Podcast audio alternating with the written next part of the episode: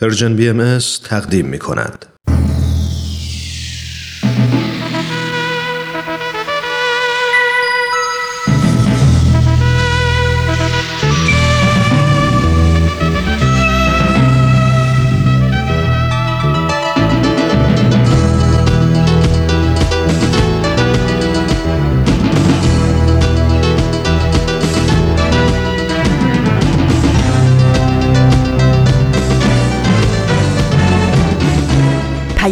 دوست.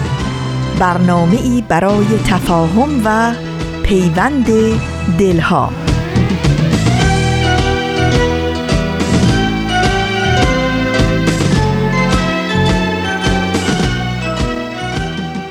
با تقدیم گرمترین درودها از فاصله های دور و نزدیک به یکایک شما شنوندگان عزیز رادیو پیام دوست. در هر کرانه و کناره این گیتی پهناور که با برنامه های امروز رادیو پیام دوست همراه هستید بهترین ها رو براتون آرزو داریم و امیدواریم روز خوب و خوش و پر امیدی رو سپری کنید.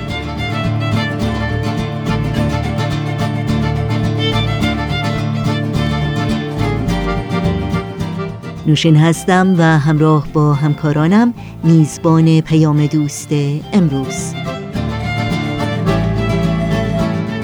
گاه شمار دوشنبه بیستم آبان ماه از پاییز 1398 خورشیدی برابر با 11 ماه نوامبر 2019 میلادی رو نشون میده.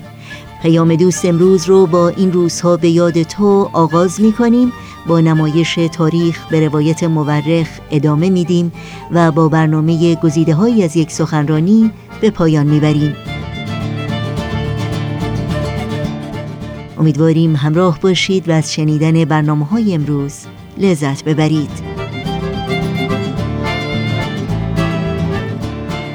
نظرها، پیشنهادها، پرسشها و انتقادهایی رو هم که در مورد برنامه های امروز یا روزهای دیگه دارید با تلفن، ایمیل و یا از طریق شبکه های اجتماعی و همینطور صفحه تارنمای سرویس رسانه فارسی باهایی مطرح کنید و از این راه با ما در تهیه برنامه های دلخواهتون همکاری کنید. اطلاعات راه های تماس با ما و همینطور اطلاعات برنامه های رادیو پیام دوست در صفحه تارنمای ما www.persianbahaimedia.org در دسترس شماست در شبکه های اجتماعی هم ما رو زیر اسم پرژن بی ام جستجو بکنید و توجه داشته باشید که آدرس تماس با ما در کانال تلگرام هست at Persian BMS contact.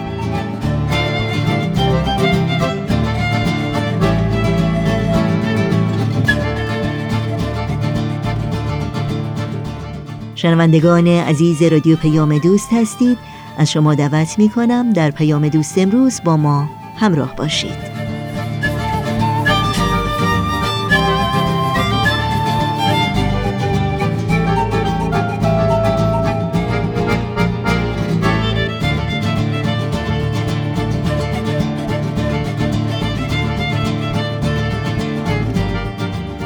و ما این روزها با مروری بر اطلاعیه مطبوعاتی اخیر جامعه جهانی بهایی یادی می کنیم از تعداد دیگری از شهروندان ایران زمین از شهروندانی که به خاطر باورهای دینی و آرمانهای انسانی همچنان قربانیان نقض حقوق بشر و هدف محرومیتها و فشارهای حکومت جمهوری اسلامی ایران هستند.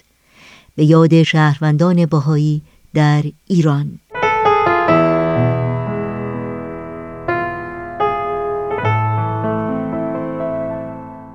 جامعه جهانی بهایی اخیراً با انتشار یک بیانیه مطبوعاتی با اشاره به تداوم آزار و اذیت شهروندان بهایی در ایران می‌گوید در حالی که مردم جهان با پیشینه های گوناگون در دهها هزار محله در جهان دویستمین سالگرد تولد حضرت باب مبشر آین بهایی را جشن می‌گیرند مقامات ایران فشار بر بهاییان را در سراسر کشور تشدید کردند.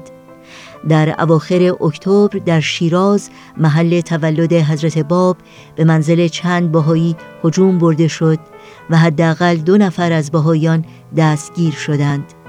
چند روز قبل از آن چندین خانه در همان شهر به طور همزمان مورد حمله قرار گرفتند و سه بهایی دستگیر شدند. مقامات ایران علنا تایید کردند که این حملات با انگیزه مذهبی و در ارتباط با جشنهای دویستمین سالگرد بوده است. همزمان پنج مغازه متعلق به بهایان در چابهار نیز به همین بهانه توسط مقامات پلمپ شدند. در این بیانیه آمده است در روزهای منتهی به دویستمین سالگرد در یزد یک گورستان بهایی ویران شد. از جمله مقبره آقای فرهنگ امیری که با انگیزه مذهبی به ضرب چاقو در مقابل منزل خود به قتل رسید. این واقعه در یزد تازه ترین نمونه از حملات به گورستانهای بهایی و ایجاد اختلال در امور کفن و دفن بهایان در سال جاری است. در استان تهران چند نفر از بهایان بعد از تفتیش منزل و ضبط وسایل و لوازم به طور خودسرانه بازداشت شدند. همچنین در سمنان سه بهایی جوان پس از تحمل چند ماه زندان بعضا تحت شرایطی طاقت فرسا محاکمه شده و با اتهاماتی ساختگی به پنج تا ده سال زندان محکوم شدند. یاد شما در این روزها و در همه روزها زنده و پایدار.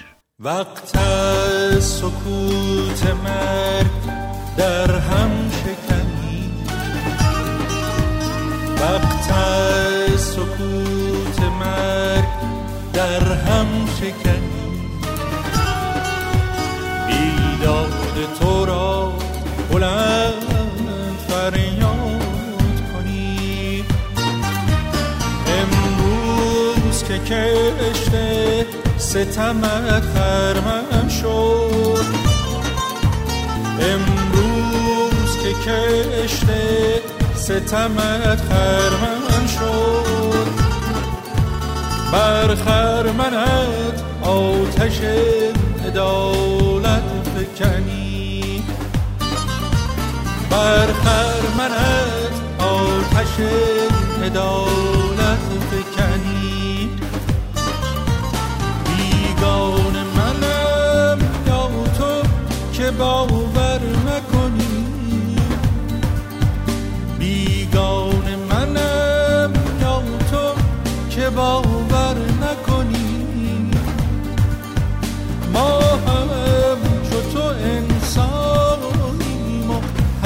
هموطنیم ما هم تو انسانیم و هموطنیم از حد گذرانده ستم را هنوز. از نیشتر تو داغ دل تازه همچنان شنوندگان عزیز رادیو پیام دوست هستید در این ساعت نمایش این هفته تاریخ به روایت مورخ رو با هم میشنویم که گروه نمایش رادیو پیام دوست تهیه و اجرا می کنند.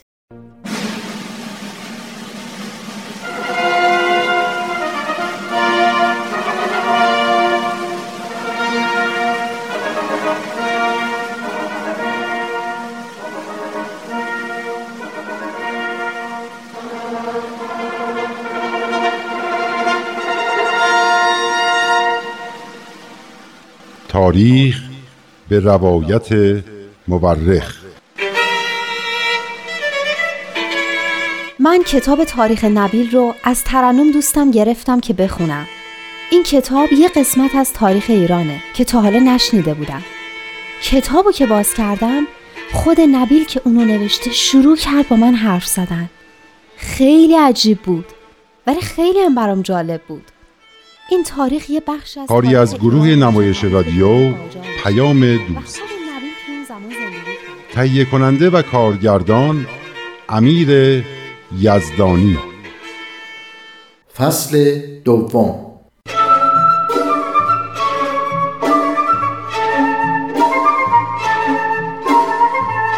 خب تاریخ نبیلم رو کجا گذاشتم؟ چیزایی که ترنم خونده و برام تعریف می‌کنم خیلی جالبه ها. آها تاریخ نبیلم اینجاست. این که خبر آزار و اذیت و در واقع شکنجه جناب قدوس و جناب ملا صادق در روزنامه تایمز اون موقع منتشر شده خیلی جالبه. اما جریان مسجد وکیل به نظرم از اونم جالب تره پس آن قسمتی را که امشب می‌خواستم برایتان تعریف کنم ترنم خانم قبلا تعریف کردند. به به. جناب نبیل شما هم تعریف کنید. ممکنه ترنم یه چیزایی رو جا انداخته باشه. خب ایشان چه چیزهایی را برای شما نقل کردند؟ ترنم گفت که حسین خان بعد از آزار و اذیت جناب قدوس و ملا صادق مقدس خراسانی که به دستور حضرت باب یه عبارت رو به ازان اضافه کرده بود دستور داد حضرت باب رو دستگیر کنن که داستانش رو شما برام تعریف کردین. بله حضرت باب خودشان به معمورین برخوردند و به آنها گفتند همان کسی هستند که آنها در جستجوی اویند بعدش حضرت باب با مامورا وارد شیراز شدند و حسین خانم بلافاصله حضرت باب رو احضار کرد و جلوی علما و بزرگان شیراز توبیخشون کرد. حسین خان به حضرت باب گفت مگر نمیدانی چه فسادی برپا کرده ای؟ دین مقدس اسلام را تحقیر نموده ای؟ به پادشاه تاجدار ما جسارت ورزیده ای؟ تو همان شخصی نیستی که مدعی دین تازه شده ای و به لغو احکام قرآن امر کرده ای؟ حضرت باب در جواب با نهایت متانت آیه هفتم از سوره حجرات را تلاوت فرمودند که معنی آن این است اگر فاسق بدکاری خبری را برای شما آورد تحقیق کنید مبادا که به سبب جهالت و نادانی خود به ناحق به گروهی آسیب رسانید و بر آنچه کرده اید پشیمان شوید حسین خان که معنی آیه قرآن را نفهمیده بود بی انداز خشمگین شد و فریاد زد چه می‌گویی؟ ما جاهلیم؟ ما فاسقیم؟ ما نمی‌فهمیم؟ آنگاه به یکی از فراشان امر کرد که سیلی سختی به صورت حضرت باب بزند اینو ترنمم تعریف کرد این سیلی اونقدر شدید بود که امامه از سر حضرت باب افتاد و جای ضربه روی صورتشون موند توجه کنید که نادانی و جهالت با مردم چه می کند که به خودشان اجازه چنین جسارتهای زشت و هولناکی را می دهند. آن هم نسبت به شخصی که مدعی بودند هزار سال منتظر اویند اما امام جمعه شیراز یعنی شیخ ابو تراب که ظاهرا انصافش بیشتر بود از این حرکت خوشش نیامد و حسین خان سرزنش کرد و از حضرت باب دلجویی کرد بله شیخ ابو تراب آن حضرت را پهلوی خود نشاند و خطاب به حسین خان گفت تو که معنی این آیه را نفهمیدی گوش کن تا معنایش را برایت بگویم. معنی این آیه این است که درباره هر مطلبی باید بحث کرد جستجو کرد دقت کرد آن وقت رأی قطعی داد. این موضوع هم باید مورد بحث قرار گیرد. این آیه که این جوان تلاوت نمود در این موقعیت بسیار مناسب بود. و در من تأثیر زیادی گذاشت. باید در این مسئله دقت کنیم. بعد از حضرت باب درباره ادعای امر جدید سوال کرد. حضرت فرمودند من نه وکیل قائم موعود هستم و نه واسطه بین امام غایب و مردم هستم. امام جمعه گفت کافی است. از شما خواهش می کنم روز جمعه در مسجد وکیل تشریف بیاورید و در مقابل عموم مردم همین بیانی را که فرمودید تکرار کنید. بعد شیخ ابو تراب از جا برخاست و رفت تا ترتیب این کار را بدهد. پس این قضیه رفتن حضرت باب به مسجد وکیل در واقع پیشنهاد خود شیخ ابو تراب امام جمعه شیراز بوده. در واقع می‌خواسته قضیه رو یه طوری حل کنه که آسیبی به حضرت باب نرسه. فکر کنم برای همینم بوده که نمی‌ذاره حضرت باب گفتار خودشون رو تموم کنن و همین که میفرماین وکیل قائم موعود نیستم میگه کافیه. بله شیخ ابو تراب شخص با مروت و نجیبی بود و در رفتار و عادات خیش طوری عمل می کرد که اذیتی به کسی وارد نشود. همیشه سعی می کرد که با جمی به خصوص اهالی شیراز به خوبی و خوشی رفتار کند.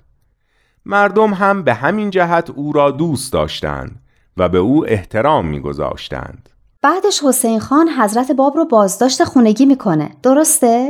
چه فرمودید؟ یعنی تو خونه خودشون زندونی می‌کنه بله اما به زمانت دایی ایشان حسین خان گفت باید شخص محترمی زامن سید باب شود تا هر وقت ما او را بخواهیم فوراً به ما تسلیم نماید و اگر از این به بعد سید باب برخلاف دین اسلام رفتار کند زامنش از عهده براید حاجی میرزا سید علی دایی حضرت باب که در آن مجلس حاضر بود زمانت خواهرزاده خود را قبول کرد و زمانتنامه به خط خود نوشته مهر زد و چند نفر هم به عنوان شاهد امضا کردند و به حاکم دادند. دایی حضرت باب ایشان را به منزل خود برد و خیلی خوشحال بود که توانسته آن حضرت را از شر حاکم ستمکار نجات بدهد.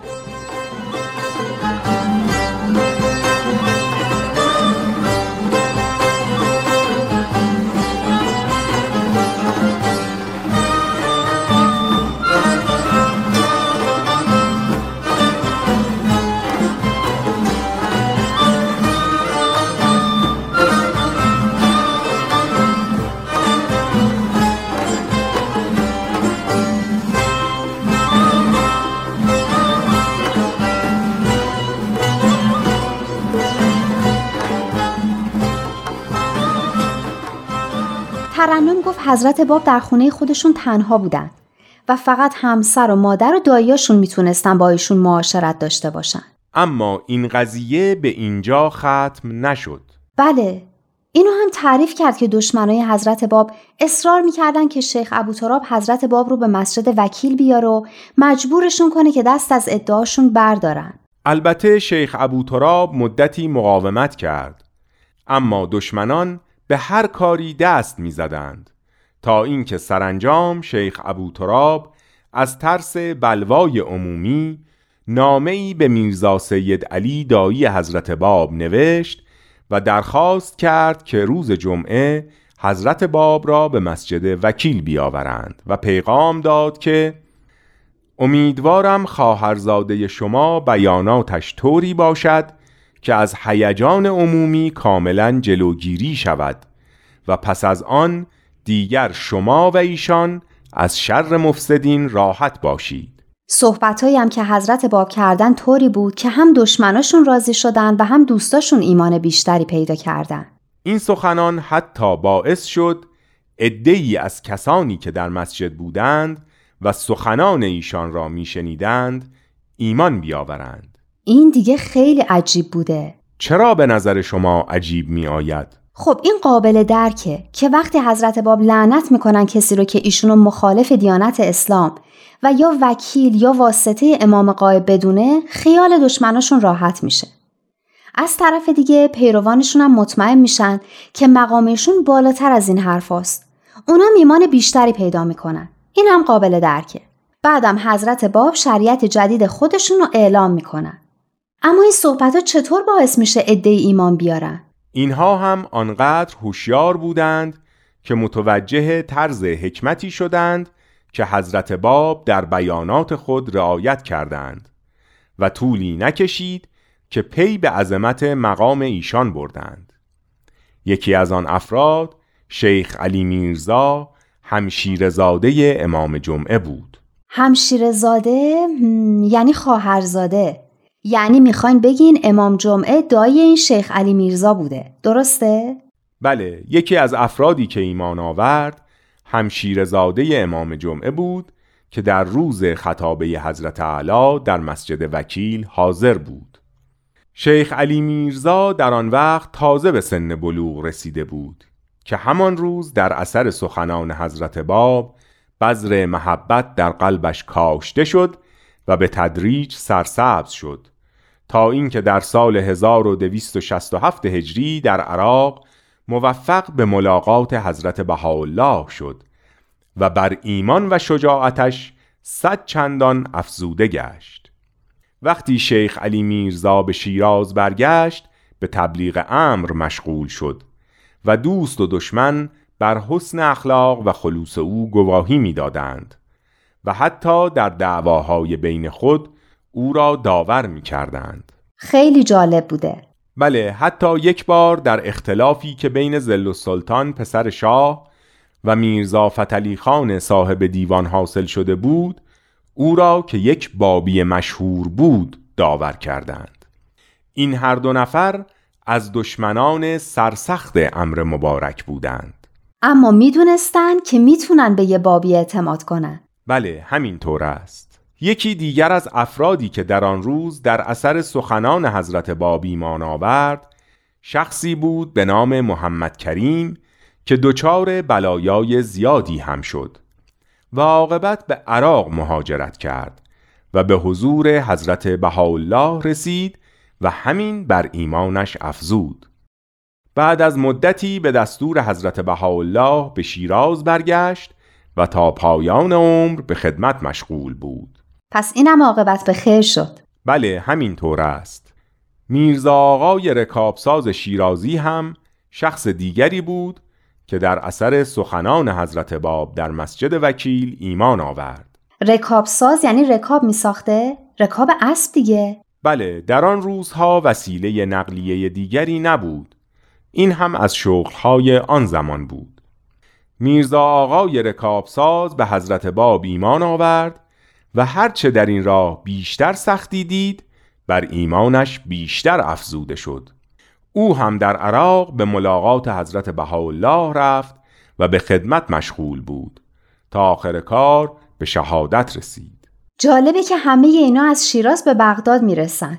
بله شکرلبی در شیراز پیدا شده بود که آشوب لبش بغداد را به هم زده بود همان که حافظ فرموده شیراز پرقوقا شود شکرلبی پیدا شود ترسم که آشوب لبش بر هم زند بغداد را. اینو شنیدم. فکر کنم خودتون یه بار برام خوندین. بله این بیت و اشعاری نظیر این نشان می دهد که حافظ واقعا شایستگی لقب لسان الغیب را که به وی داده بودند داشته. باری شخص دیگری که آن روز در مسجد وکیل شیراز بود و ایمان آورد حاجی ابوالحسن بزاز شیرازی بود که همان سال حضرت باب را در مکه دیده بود.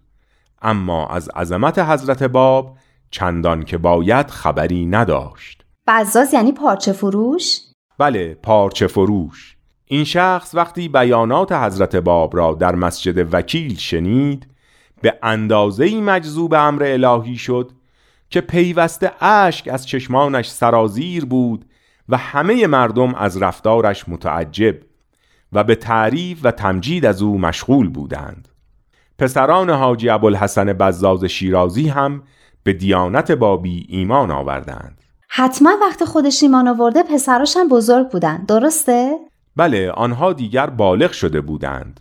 شخص دیگری که در آن روز ایمان آورد حاجی محمد بسات بود که از پیروان شیخ احمد و سید کازم رشدی بود و آدم شوخی بود. این شخص نماز جمعش هیچ وقت ترک نمی‌شد و همیشه با امام جمعه بود و امام جمعه به او محبت بسیار داشت. پس تلاش دشمنای حضرت باب که می‌خواستن ایشونو به ترک ادعاشون مجبور کنن در نهایت باعث شد که یه عده دیگه ایمان بیارن.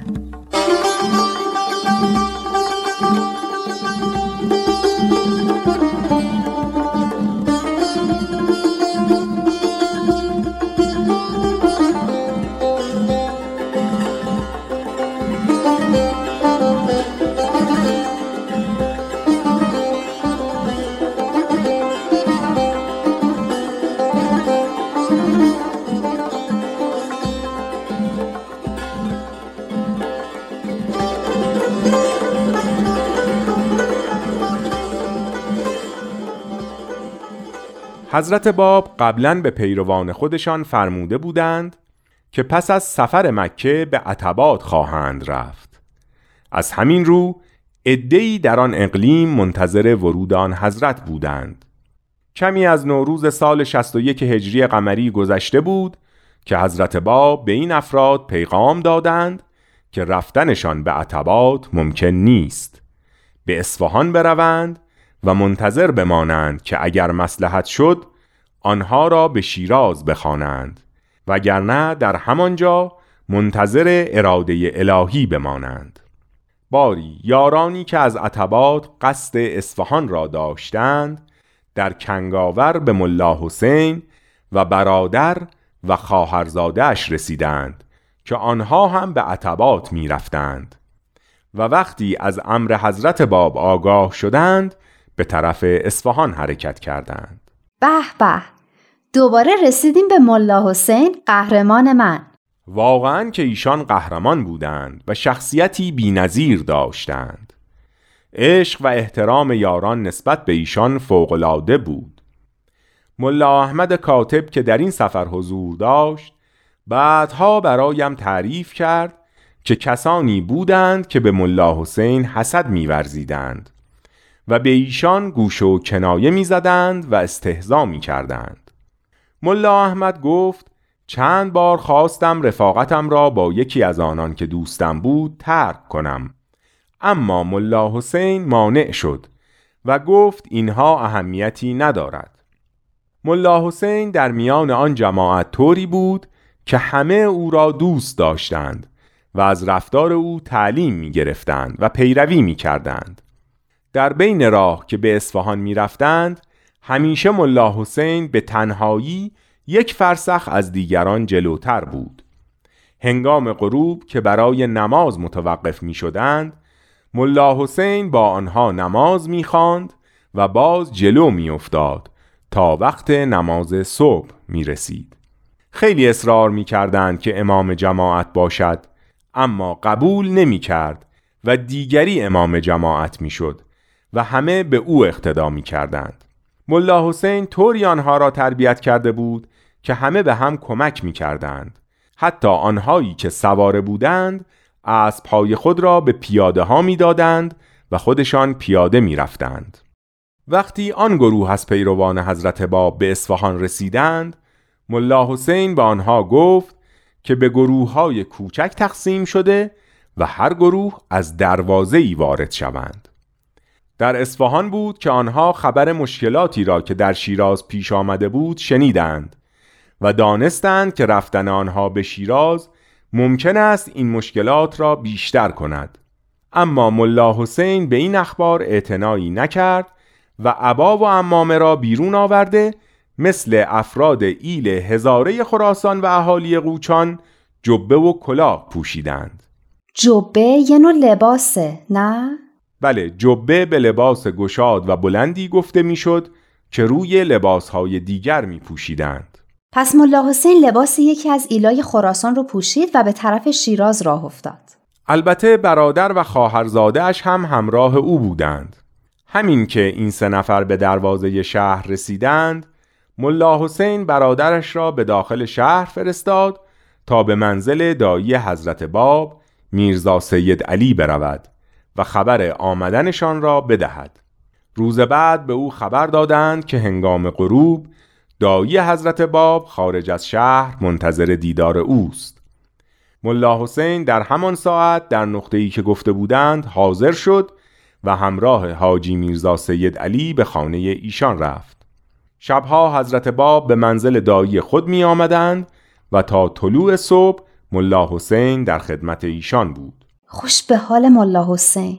البته بعد از مدتی حضرت باب به عدهای از یاران که در اصفهان منتظر بودند اجازه دادند که به تدریج به شیراز بیایند تا در وقت مناسب با ایشان دیدار کنند. این یک کمی خطرناک نبوده؟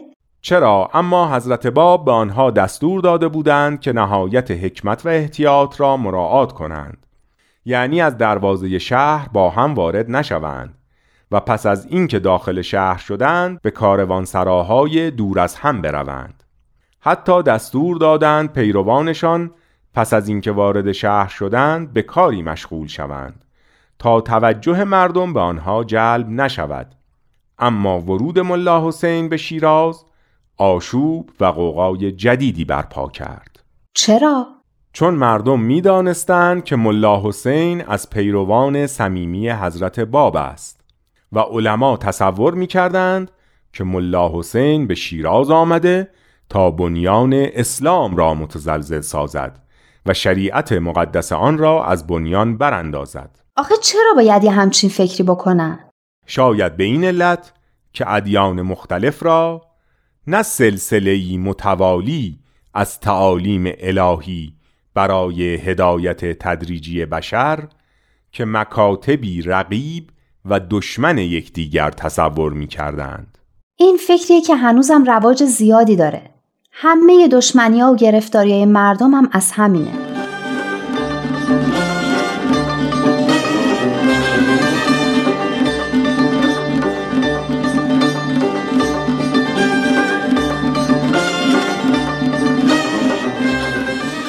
نمایشی رو از مجموعه تاریخ به روایت مورخ از رادیو پیام دوست شنیدید که امیدوارم لذت بردید.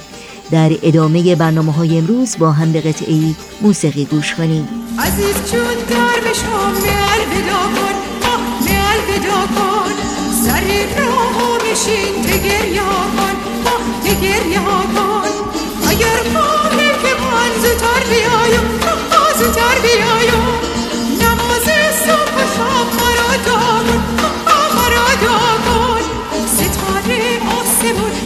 اشمارم امشا اشمارم امشا بورین یارا بفین بیمارم امشا بیمارم امشا بورین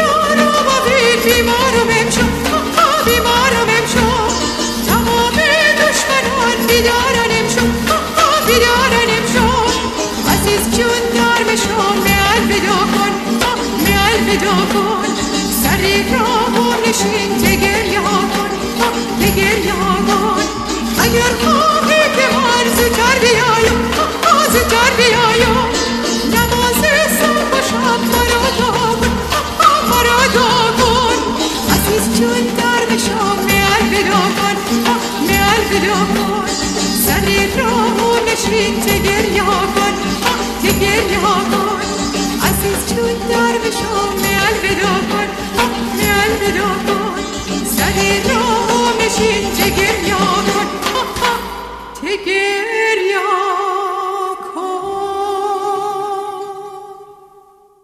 در برنامه امروز گزیده های از یک سخنرانی از رادیو پیام دوست بخش دوم گزیده های از سخنرانی دکتر نادر سعیدی رو تقدیم شما می کنیم با عنوان از شاهنامه تا نامه به شاهان.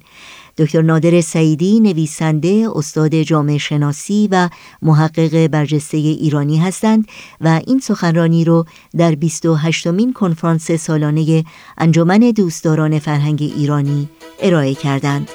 با هم بشنویم.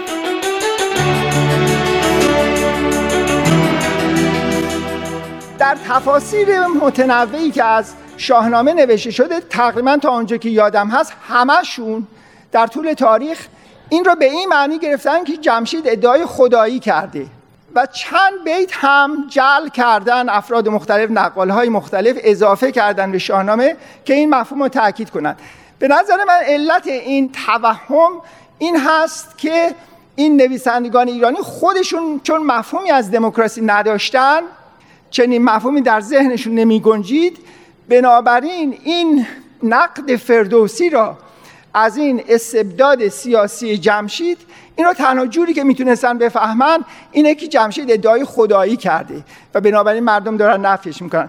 البته این از یک نظر درسته هر نوع استبدادی استبداد سیاسی به یک معنی دعوی شرک هست دعوی شریک شدن با خداست.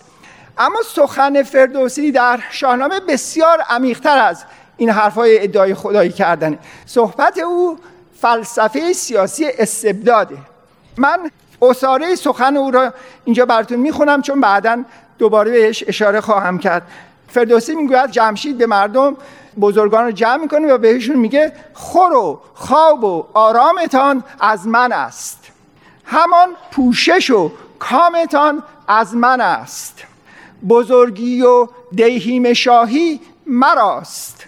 که گوید که جز من کسی پادشاه است و این در تضاد با گذشته است. یعنی در گذشته که تقسیم بندی در طبقات یا در حقیقت در حرفه ها به وجود نیامده بوده. پادشاه برتر بود از دیگران اما جزئی بود از جامعه. و حالا جمشید می‌خواد وارد یک مرحله جدیدی بشه اما حاضر به تقسیم قدرت نیست. و در نتیجه می‌خواد که علا رقم شرایط جدید خودش را تنها کسی که تصمیم بگیره و قدرت داشته باشه و هیچ کس دیگر هیچ حقی نداشته باشه تعریف کنه. از نظر فردوسی با این ادعا یعنی با این اندیشه استبداد سیاسی است که فره زدی از او سلب میشه ایران دچار هرج و مرج میشه و نتیجهش البته این است که به مدت هزار سال زحاک بر ایران میاد حکومت می‌کنه و تیرگی ایران را می‌گیره. اما علاوه بر این و شاید مهمتر از این بحث حکمتی است که در شاهنامه فردوسی وجود داره در ارتباط با یک نوع دیگه این اندیشه استبداد. یعنی از نظر فردوسی فقط جمشید نیست که یک اندیشه استبدادی داره. اشکال اصلی کار اینه که خود مردم هم اندیشه استبدادی دارن. و به همین علت و این نکته است که خیلی خیلی مورد قفلت قرار گرفته. این اندیشه ژرف فردوسی. فردوسی بیان می‌کنه که با اینکه مردم ایران سپاهیان تقیان می‌کنن علیه جمشید علیه استبداد او اما کاری که می‌کنن اینه که میرن سراغ زحاک و ایرانیان به قول فردوسی دسته دسته ایرانیان سپاهیان ایران می‌روند به عربستان و پادشاه عربستان زحاک که زحاک همون اجیده هاک هست که در عربی شده زحاک. و میشنفتن از حول او و خصوصیات اجدهافش او. و به خاطر این باهاش جذب میشن و میرن از او خواهش می‌کنن که او بیاد و به ایران حکومت کنه که اونم از خدا خواسته. البته این کارو می‌کنه و مدت هزار سال تیرگی بر ایران حاکم میشه. یعنی ایرانیان به اسم نفی استبداد و به اسم اینکه دنبال آزادی هستن حرکت کردن داوطلبانه خواستار تحقق و استیلای استبدادی شدن صد برابر استبدادی تر و اهریمنی تر از نظر شاهنامه. و این درس بسیار بسیار بزرگی است برای ایرانیان که در سرآغاز شاهنامه این بحث وجود داره که مسئله استبداد سیاسی فقط مسئله شاه نیست بلکه مسئله فرهنگ مردم هست.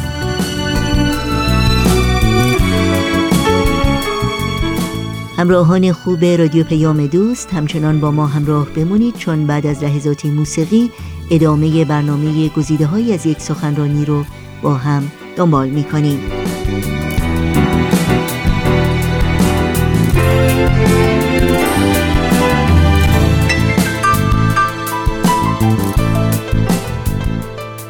سومین مثالی که می‌زنم در ارتباط با دوران طلایی است که واقعا در شاهنامه داره بیان میشه در شاهنامه تاریخ و اسطوره با هم آمیختن و به خصوص در قسمت های اولیه بیشتر اسطوره هست.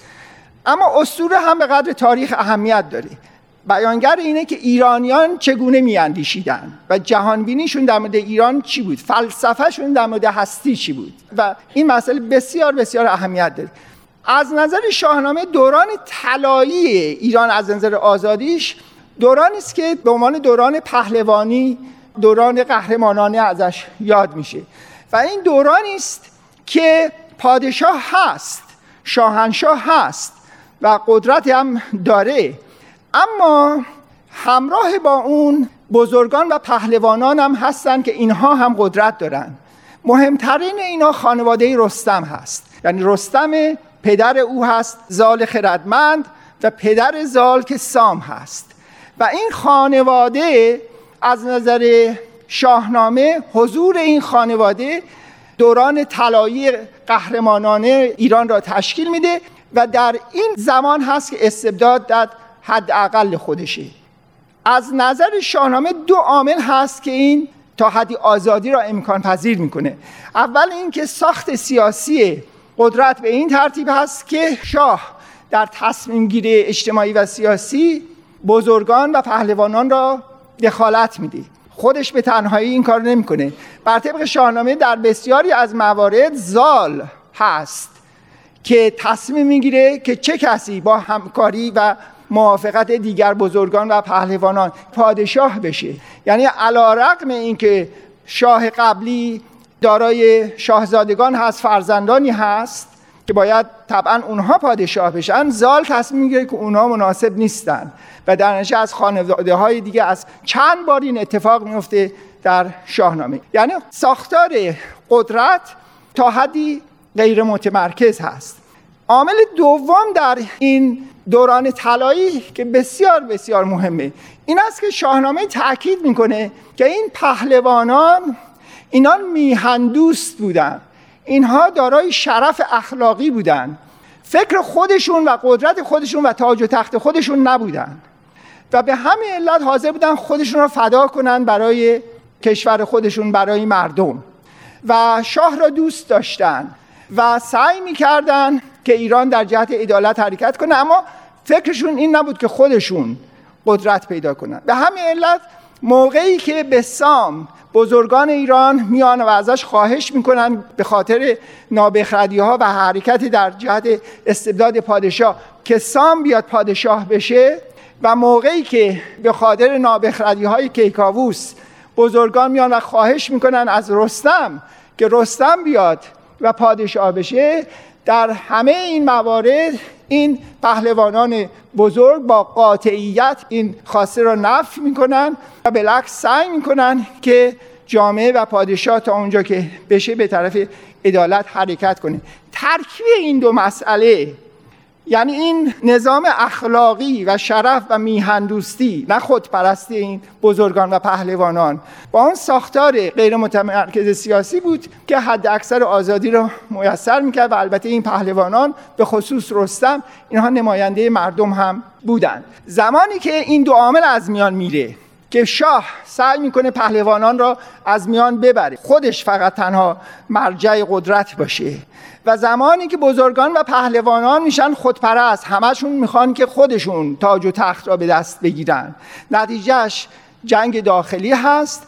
ایران حرکت می‌کنه در جهت ضعف و البته پس از از میان رفتن رستم اسکندر میاد و حاکم میشه بر ایران و در اواخر ساسانیان باز به خاطر همین مسائل هست که اعراب میان و حاکم میشن بر ایران.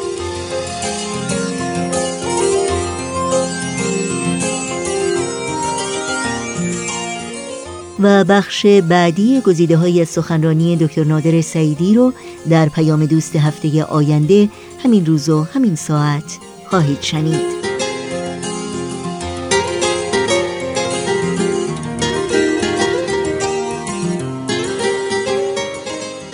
فرصت کوتاهی تا پایان برنامه های امروز داریم. پس اگر کاغذ و قلم آماده دارید اطلاعات راه های تماس با رادیو پیام دوست رو لطفا الان یادداشت کنید. آدرس ایمیل ما هست info at persianbms.org شماره تلفن ما 001 703 671 828 828 در شبکه های اجتماعی ما رو زیر اسم پرژن جستجو بکنید. و در پیام رسان تلگرام با آدرس at پرژن بی ام با ما همراه باشید.